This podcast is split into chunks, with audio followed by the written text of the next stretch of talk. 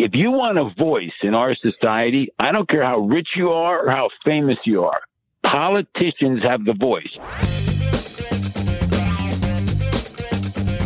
Welcome to the Gary Scott Thomas Show. Here's what we know the podcast with unexpected conversations. Listen each week as we engage in unscripted conversations where we'll be just as surprised as you will be with where the dialogue goes. So join us each week and be privy to the captivating conversations that are sure to ensue. Here's your host, Gary Scott Thomas. And welcome to the latest edition of Here's What We Know, the podcast of unexpected conversations. And I love, I look forward to this when they said, Hey, do you want to talk to this guy? And I studied up on you and I'm like, that's exactly the kind of guy I want to talk to. Folks, welcome Jon Bramnick, a member of the New Jersey General Assembly and also an author. Jon, how are you? I'm doing great, and I'm lucky to be on your show or podcast. I am thrilled to be in it. First of all, I uh, he is one of the few, and I can call you this a stand-up comedian who's actually a politician, not a politician who's a stand-up comedian. Well, there's plenty of material. Let me tell you, if you've ever been in Trenton, New Jersey, in state politics, man, it's a gift that keeps on giving. You know, I've got to ask you, and, and, we're gonna we're gonna get around to your to your book, uh, which is just nothing short of hilarious. But how does one decide to go into politics? I've always wondered that. And I've talked to people, I've talked to friends of mine who've actually worked in the political spectrum, but it's always an interesting thing about, hey, what makes you, because there's nothing about it. It's sausage making. There's nothing about it that makes you go, Hey, that's what I want to do. How did you get there? Well, do you ever wonder why people like Bloomberg, the mayor in New York, a billionaire, wants to be in politics, or famous actors like Arnold Schwarzenegger want to be in politics? If you want a voice in our society, I don't care how rich you are or how famous you are politicians have the voice. You look at CNN, MSNBC, and Fox. What do they do 24 7? Politics. When I'm on the golf course, people say, What do you do? I go, I'm a lawyer. Hey, I want to talk to you. Hey, I'm a stand up comic. Oh, I was interested. I'm a politician. Oh, you're, you're the Republican leader in the House. Oh, let me tell you about Trump. Let me tell you about Biden. So if you want a voice and you want to be heard, you, you become a politician. And I like to be heard because in my judgment, unless you're part of the solution, you're part of the problem. Isn't that great? This is why this man wrote a book called Why People Don't Like You. we're going to go down, we're going to go down that vein here in just a minute, but I, I am thrilled. I, I, am very interested to see when you talk, when you brought up Trump and you're a Republican, how did, how did you ride that wave? Good or bad? Because it had both, right? How, how did you navigate those waters? Cause that had to be the trickiest time of your political life, I would think. It's a great question and totally true. I navigated it by telling the truth. And the truth is that the way he spoke to other people, I learned in third grade not to do it. When he talked about John McCain, or actually recently he talked about Colin Powell, right? Mm-hmm. Uh, if anyone thinks that's the way you talk about other people, uh, that that's a big mistake, right? So I just said it the way it is. I said, look, I learned in third grade not to call people names. Wow. And then if somebody asked me, and then I, I did interview shows as a Republican leader, and people say, well, you don't, you know, you, you, what do you about Trump? I said, let me explain something. If he does something good, right, if he stands up to North Korea, I'll say it. But if you ask me whether I think he's a good person, answer is no. Now, I know people are not good people, but they're actually pretty good business people. Doesn't mean I like them. And, and, I feel the same way. Like on people, I tend to find myself more more conservative, if you will, moderate. I'm not I'm not extreme on either way, but I know some of my dearest friends are far left wing liberals, and we get along just fine eh, because I love them and I know where their heart's at, and they know where my heart's at. And there's people who I probably agree with more politically that you're right. Eh, not so much. I don't need any time with you. I really don't. Well, I say to people all the time who come up, oh, all I do is watch Fox. All I do is watch MSNBC. How, do you love Trump? How do you hate Trump? Here, here's my deal. If you have a family, you're going to tell me you're going to agree with your daughter or son all the time or your wife all the time? These people tell me I'm always conservative. I'm always this. I don't talk to people. Really? You don't? How do you get along in business? You work with people you disagree with. So I don't go for that that argument that oh I'm a right wing, I'm a left. You aren't really, and and you don't talk to people. Uh, really, how about your family? See, and I think, I think that's right there. I think to me, I can, I can see why you're good at politics because I think so many, especially when it comes to, to politics, especially when you come to the media, right? When you see the media, and I know it's fun to bash on the media and stuff like that, but uh, one of the things that I've seen is they've taken away any local angle right? So now all politics is a referendum on, on race or uh, on COVID, on, on, it never, you know, it, Tip O'Neill. Eh, all politics are local, right? That, that's what it is. It seems like we've lost that. What do you think on that? Well, first of all, local politics are boring and it doesn't sell. What sells is being controversial, right? So when I used to go on TV, I used to go on all the cable, you know, MSNBC, CBS, everybody, right? They stopped putting me on because you know something? This guy's too much in the middle. You know he's answering a question. He's not an extremist. So you put extremists on because that's what people want to hear. They don't want to hear like really how to solve a problem. They want to know oh this guy called this person a name or you know he's nuts or he put something on his facebook. That's what sells. So that's what gets in the media.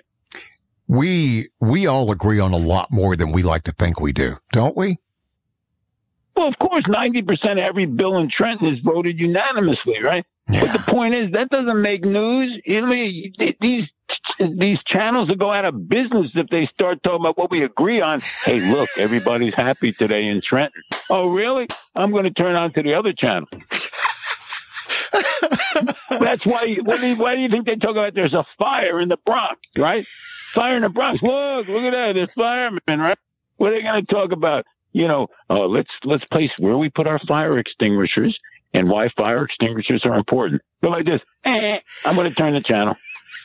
How do we, cause I know this, again, this is your day to day life. This is what you do. You deal with politics all the time.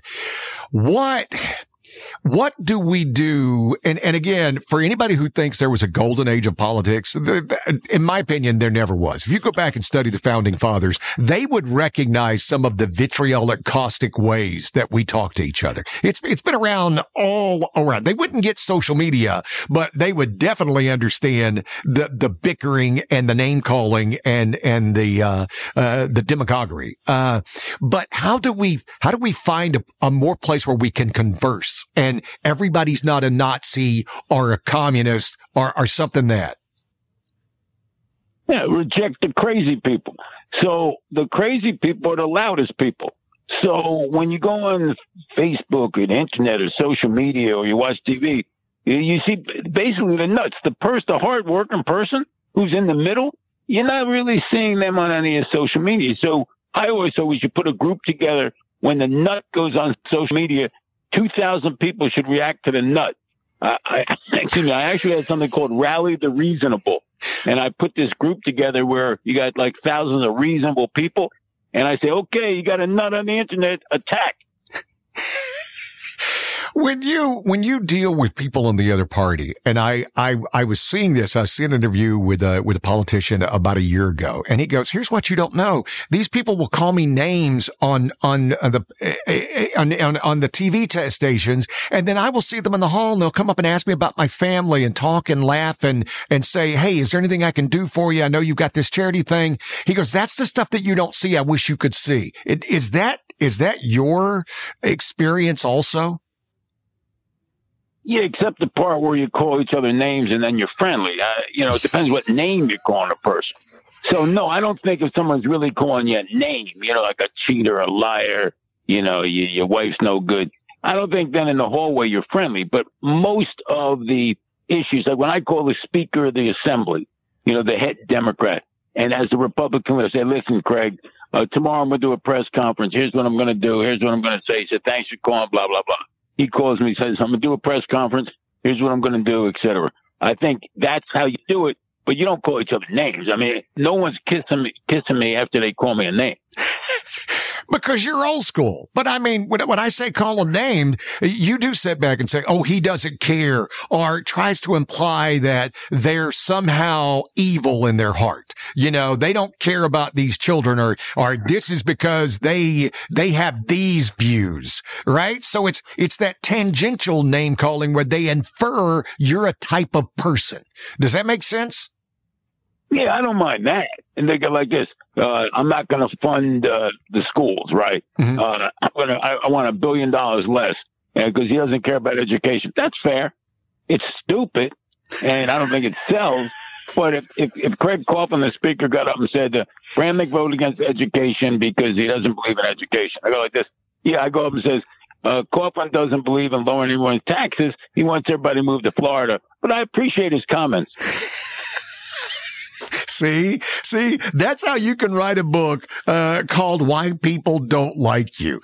Where where did you come up with this? And I, I, I mean, I can imagine, but tell me, first of all, Uh, the idea of writing a book, and I'm an English lit major, right? I'm an English lit major, and the idea of writing a book oh is something. God, you're an English lit major? Oh, I, you're that real smart person who messed up the bell curve with all the other students. Oh my gosh, no, no, it's just I. Oh could, yeah, I've I could, never met an English literature guy who wasn't smart ever. I could bullshit my way through anything. Nope, if you, I don't believe if it. you write enough flowery, you if you write enough flowery way, and if you throw in a few words like caveat, if you throw in words like that, people go, oh, well, he must know what he's talking about. And I'm telling you, I need a map to find my ass. I'm just telling you that straight up. Let me tell you something.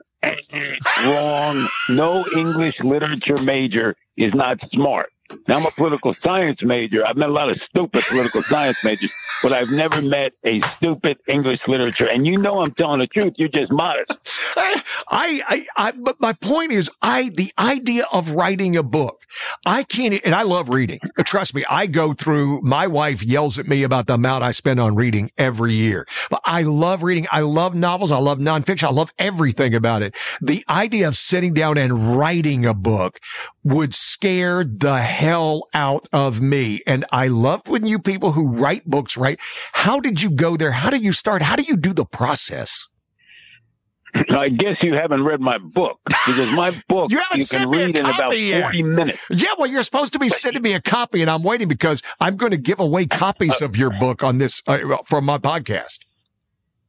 Fine, I'll send as many as you need. So here's the story. What I did was I came up with 200 reasons I don't like you, and each page has a different reason, and it has a drawing by my wife.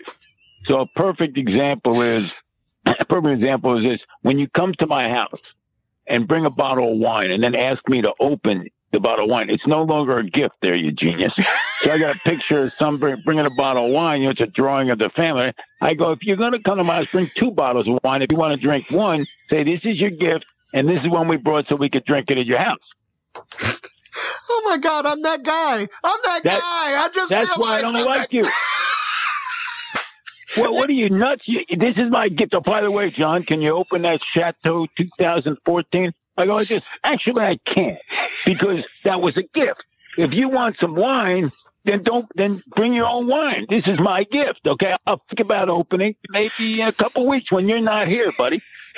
That is such a, br- and I'm going to do that. I'm telling you, I have changed my ways because I'm going to bring from now on a couple of bottles of wine because you know what we're basically implying. I know you're going to serve crap wine, Jon. And at least I know with the wine I'm bringing, it's going to be good. Exactly. And, and the other thing that uh, everyone does is with you look tired. Hey, listen here, there. You, you're not a doctor and you're not my mother. Okay. You basically say I look like crap. Okay. I got that. But I'm going to explain something to you. It's not a good idea. First of all, I don't need you as my health monitor. And number two, all you're saying is I look bad. Okay. You know, I take this. This is what happens to me. And I get this all the time. People go up and go, Hey, have you lost weight? And my reply is, no, I'm just not as fat as you always thought I was. But you, you, they, people do that, especially when I go to buy clothes at Brooks Brothers, right? The guy for years said, "Oh, you're losing weight." Look, that's a bunch of nonsense, right? He knows I didn't lose weight. He's just trying to blow smoke, if you know what I mean. I, So I uh, get it. I, I get it. Yeah, no, for me though, because people, you know, what I do for a living, people don't see me a lot. And so when they do see me after a couple of years, it's always, have you lost weight? And my reply is, I've literally been the same size for 10 years now. I'm just not as fat as you remember. All right, now this is what they should say to you. You look terrific. Not for your age, just you look great. no, no, you look great for your age. Really? Really? Is that the best you can do there, you Einstein? I always try to add like eight years to my age. So that way people will go, damn, you do look good. You don't be asking. I mean, a couple guys on golf course, you can ask people their age. Otherwise, you know something? Figure out another question there, genius. Okay. What of, what of, on my bucket list now is to play golf with you because you would fit into our group so well. Cause all we do is just shovel crap on each other's shoes the entire round. Well, tell your buddies not to tell me they shot a 75 in Florida last week when they were alone. I can tell whether you're any good in golf based on your swing. You're not going to fake me out through your nonsense, okay? Well, you know, here's what You everybody, know, you, you know. go ahead. Go ahead. Oh, I was just saying, I was just saying, everybody, we all do that because we get defensive about it, right? And when you're playing, all of a sudden you'll start sucking, especially if you start off sucking and you'll go, "Oh, but I, I played, I played really well last week. I really did. I, I shot a 75. I, I really did. Yeah, uh. here's the story. Don't speak about your golf game. And here's another one for you. When I see you in the dining room and you go, How's your golf game? That's a throwaway question there, Jack Nichols. Jack Nichols. Jack Nichols. Like, I can't say, I can't believe I can't say a professional golfer's name, but it is a throwaway question. So when they go like this, I'm at my table with my wife having dinner. He goes, you know, I'm glad you asked because I was on hole 16. I was about 50 yards out. You know hole 16? I said, I do. And then I, I kind of hit a good shot, and then it was just, I go like this. You're kidding me, right? You think that was a real question, how your golf game is? It's not a real question. I will share with you a golf story and it has nothing to do with golf though. Are you ready? So I, I'm, I'm play- ready. I'm playing down and I got invited to play at this hoity toity country club in Hollywood, right? So I go down and I play and I'm playing with this guy and it's wonderful. And, uh, and he was going, he goes, yeah, Jack Nicholson is a member here. And, uh, he goes, but I don't like playing with him. And I said, why? He goes, because he cheats. And I'm like, oh my God, don't you want Jack Nicholson to cheat? I mean, isn't that really what you want? You want him to go, yeah, pal, three out of bounds, four putts. I had a par. you want, Jack, if anybody to cheat, you want Jack Nicholson to. What I want to do, I just want a picture with Jack Nicholson. I don't care what he does. That, that's the point. I just, I just love the idea that it was just, it was, you know, I, I would not have been able to play. I'd have just been like, tell me more stories. Tell me this. Tell me that. That's what, and, and uh, when he goes to golf, that's what I love about golf is that you get four hours away with somebody. And I've had some of the most interesting, fascinating conversations and met people who I would never have met in my day to day life. But if it wasn't on a golf course. I play with Fuzzy Zoeller. We're both at a golf club down in Florida, Naples, Naples National. And he's, you, you don't want the round to end because he's so much fun. How much fun is it? Because I know he's hilarious, but he's so good too. Isn't it jaw dropping how good professionals are? It is. And you watch it on TV, you think you, oh, I know what to do now. You go to the golf course on the Monday after the Sunday golf tournament, you go like this, hmm, I must have missed something. It's just such an amazing ability. Any pro sports is amazing. Uh, you know, because you're looking, when you get to that level, it's the best of the best of the best. They have been winnowed down to where these are, these are almost unnatural abilities that they have. And for you to see it right up close, that's got to be breathtaking. Well, that's like you on the radio, right? I mean, anybody thinks they can do that stuff. And then you, the way you are, your energy, your way you articulate, you don't do, uh, consequently, guess what? That's a professional too. I don't think some of these professional golfers could do what you do. So, you know, I think it's even. Yeah, everybody has their has their own uh, their own superpower. They will, and with you, uh, again, I'm not trying to blow smoke anywhere up your rear end right now, but it's just so much fun because I I've I've watched you, I've seen your YouTube videos, I, I I've just just watching you and how how affable, but not in a goofy way that you're not going to, you know, the old saying is you're not going to pee on somebody's leg and tell them it's raining. You know, you're, you're going to shoot straight with them, but you're going to find a fun way to do it. I've never heard that one be on someone's leg. That's pretty good. I've heard a lot of stuff. I'll be stealing that. That's, I'm taking that to the golf course as soon as it warms up in New Jersey. That's an old Judge Judy line. Don't pee on my leg and tell me it's raining. I didn't know Judge. She lives in Naples. Actually, I've heard her. I've heard her fly into the airport. Do you know she is the most t- expensive? She's the the richest TV personality as far as who gets paid what, and she has been for over ten years. And I do know that because I had a neighbor who actually started the porn brokers uh, on TV, and he wanted Chris Christie to replace Judge Judy but I don't think Governor Christie was interested. But he, Governor Christie would be great Judge Judy. Really? Tell me about Chris Christie. Because oh, I mean, have you, you ever seen? Have you ever watched Christie on TV? Only in blurbs, right? You don't get a chance. We oh. don't, we, out here in California, we don't get to see him the way you do in New Jersey, where you've seen it up front and you see all the, you know, you guys don't get to see Gavin Newsom the way we do in California. So, you know, the fact that I don't know a lot about Chris Christie, tell me about him. He's unbelievable. He's just incredible. He's he's the kind of guy that I've been friendly with because I've been a Republican leader. He's been a governor. You know, during a storm, you know, it's a state of emergency and all this business. He gets up there with the jacket on. You know, says state of He goes, "Get the hell off the beach." That's what he does. He doesn't go. He just says, "Get the hell off the beach." What are you nuts? It's easy to underestimate him because of his appearance, isn't it? Uh, I guess so, but I've known him so well, you kind of don't see that he's overweight. He lost a lot of weight after he had the banding, the stomach banding. He's probably down 100 pounds, but he's still not slim. But this, I got more Chris Christie stories because he's just incredibly quick on his feet. That's my thing that I was going to bring up to you is that whenever I have heard him speak and when I've, when I've read his pieces, I mean, that's a smart guy. That's not kind of a sharp guy. That's a smart guy. He's real smart. I mean, he was on one of those night shows. You remember this? Then he took out a donut and started eating it in the middle of the show. I mean, that that shows he has some, he's uh, got some self, uh, let's say, He's ready to, ready to be self critical and funny. Yeah, and see, I and I, I'll probably catch flack with that. I think Gavin Newsom gets overestimated because he's got his hair slicked back and his three piece suit on, right? So he gets overestimated. Well, he, back, he, he beat back the recall, right?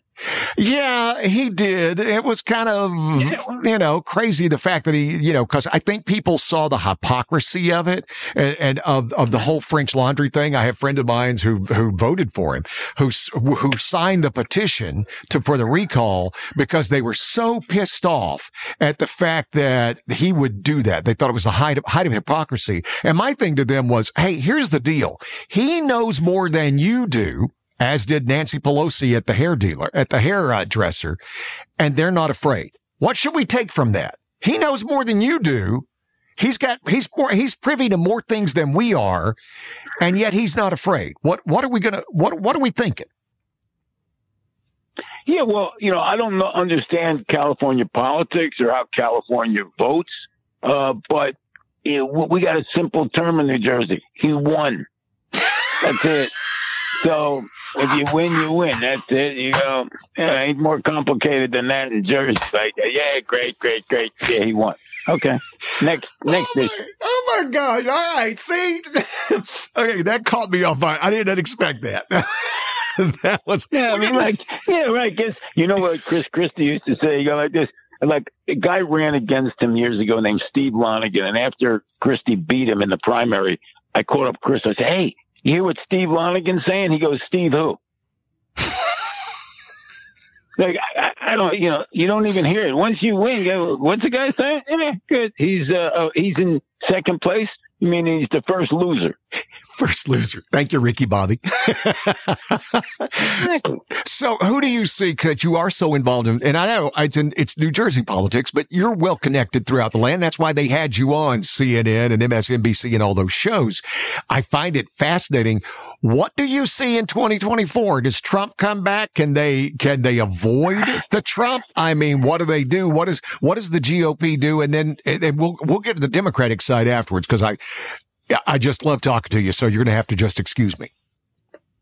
I, I, used to ask Mike DuHaime. Mike was the political director in the White House. He ran uh, Giuliani's campaign nationally. He ran uh, uh, McCain's campaign.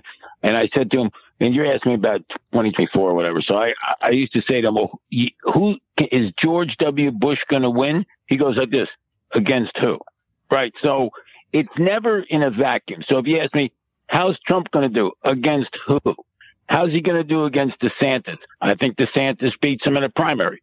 You know, how's he, how's he going to do against Chris Christie? I don't really know, but it's, it's not really, it's not, it's such not a vacuum. You have to put it in context as to who is in the game, right? Because most of the time you're voting against somebody instead of voting for somebody. So everybody knows who's out there, but it's different to say you might run versus you are running. So, you know, we'd have to see who, who else is in the field before. I mean, if you gave me Joe versus Sam, I'd go, okay, I think Sam won. But yeah, everybody, everybody's popular until the, the rubber meets the road, as I think Michael Bloomberg found out, huh? Did I lose you? Yeah, here I am. Here I am. Are you there? Oh, sorry. Okay, okay sorry. Yeah, I'm here. I thought. No, I know. It's, we, we, hey, technology, as I like to say, driverless cars, driverless cars. Yeah, that's what I want to do. Uh, be going 80 miles an hour with no control over my vehicle. Uh, but, but you're, you're talking about when people, you're, you're very popular until you actually jump in the mud, as Michael Bloomberg found out.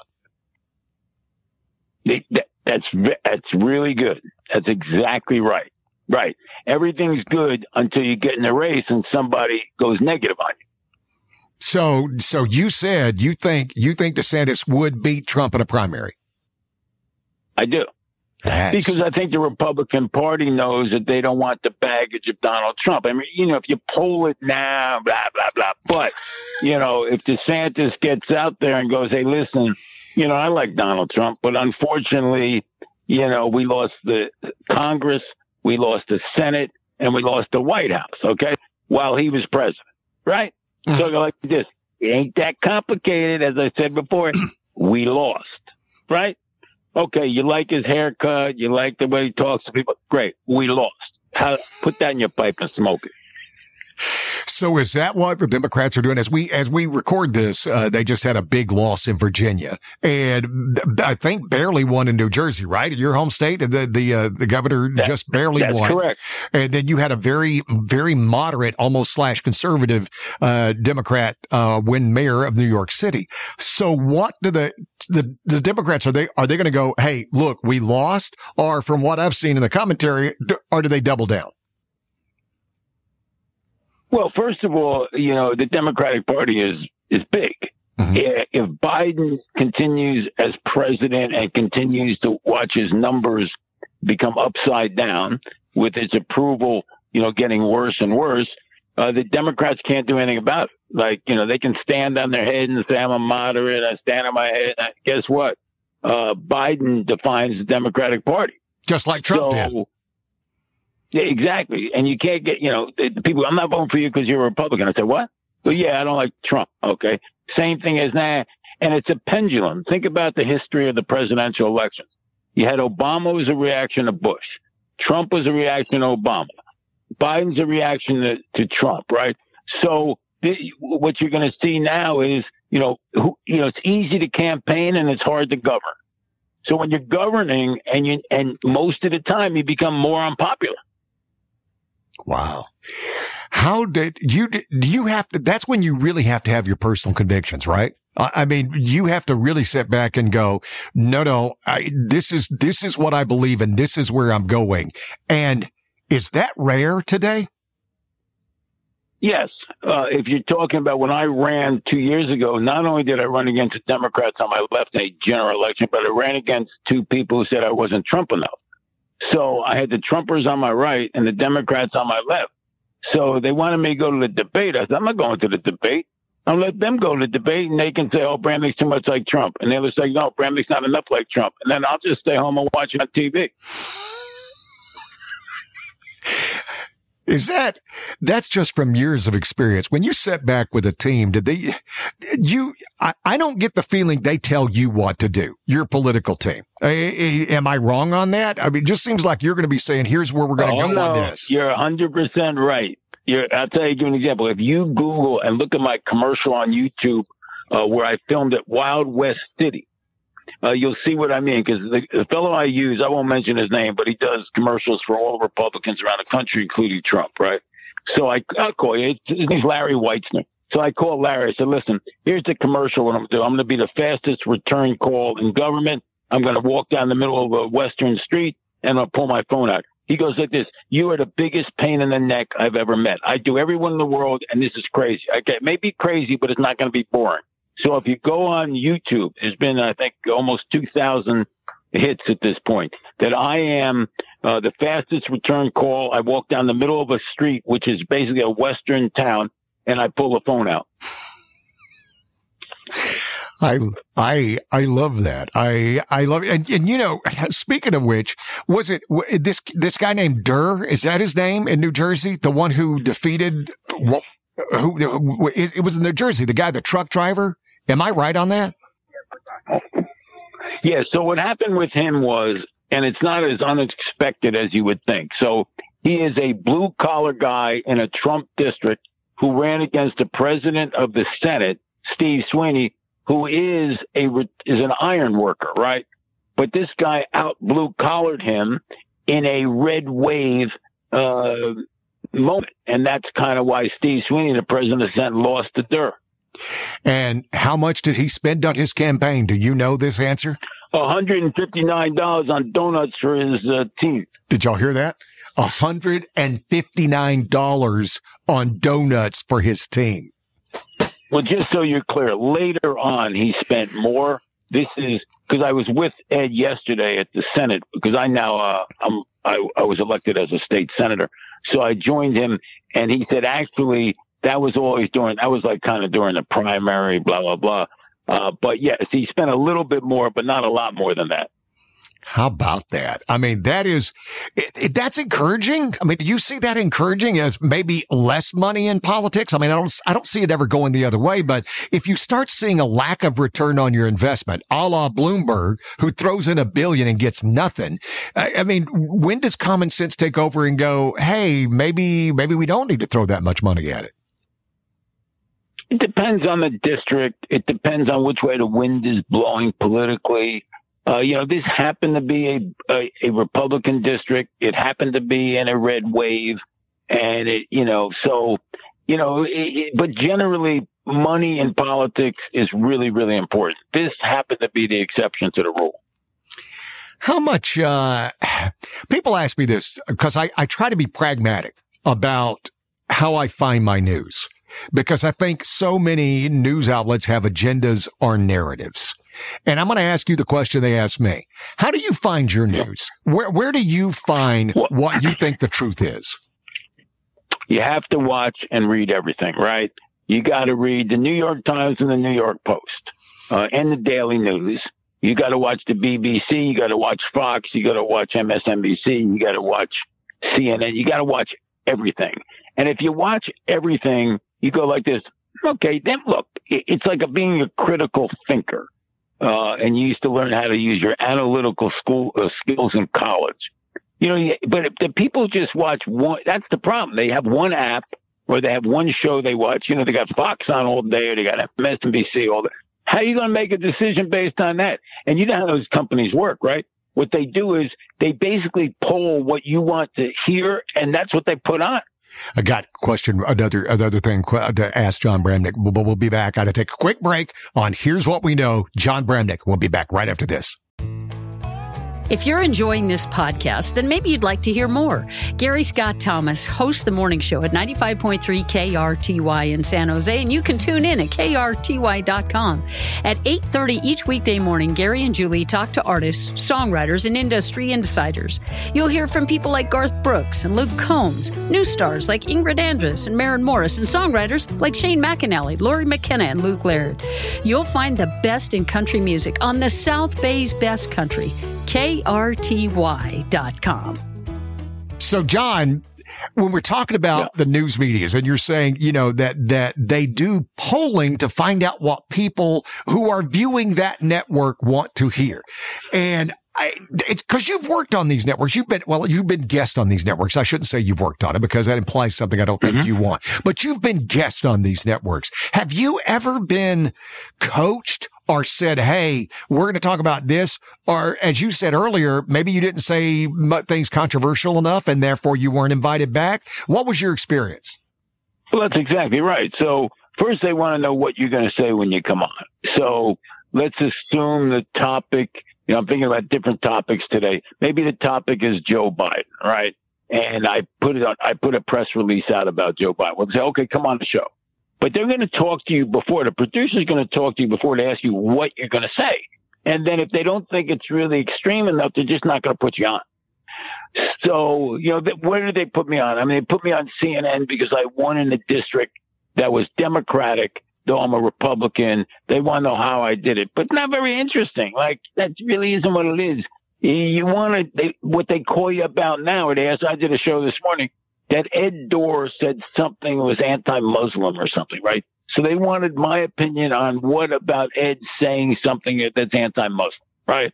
That that's what they want. They find something that's controversial and they want people to comment on it. Wow. I, uh, I don't know if you saw one of the things going on right now. One of the commentators on, I think MSNBC was basically inferring that anyone who voted Republican, and again, it doesn't matter to me if it's Democratic or Republican. I would have said the same thing if they, if they said it this. What I'm saying is the commentator was saying anyone who voted this way is a danger to the country. And, and at some point, we need to look at these people who are voting this way because it's going to lead, lead to a revolt. And, and these things are, shouldn't be allowed. I mean, listening to that, really, and, and, again, I know it's a fringe network and a fringe playing, but the fact that on their primetime news coverage, they were saying, uh, having a person saying, voting for this party should be looked at as possibly illegal. Okay, so think about that.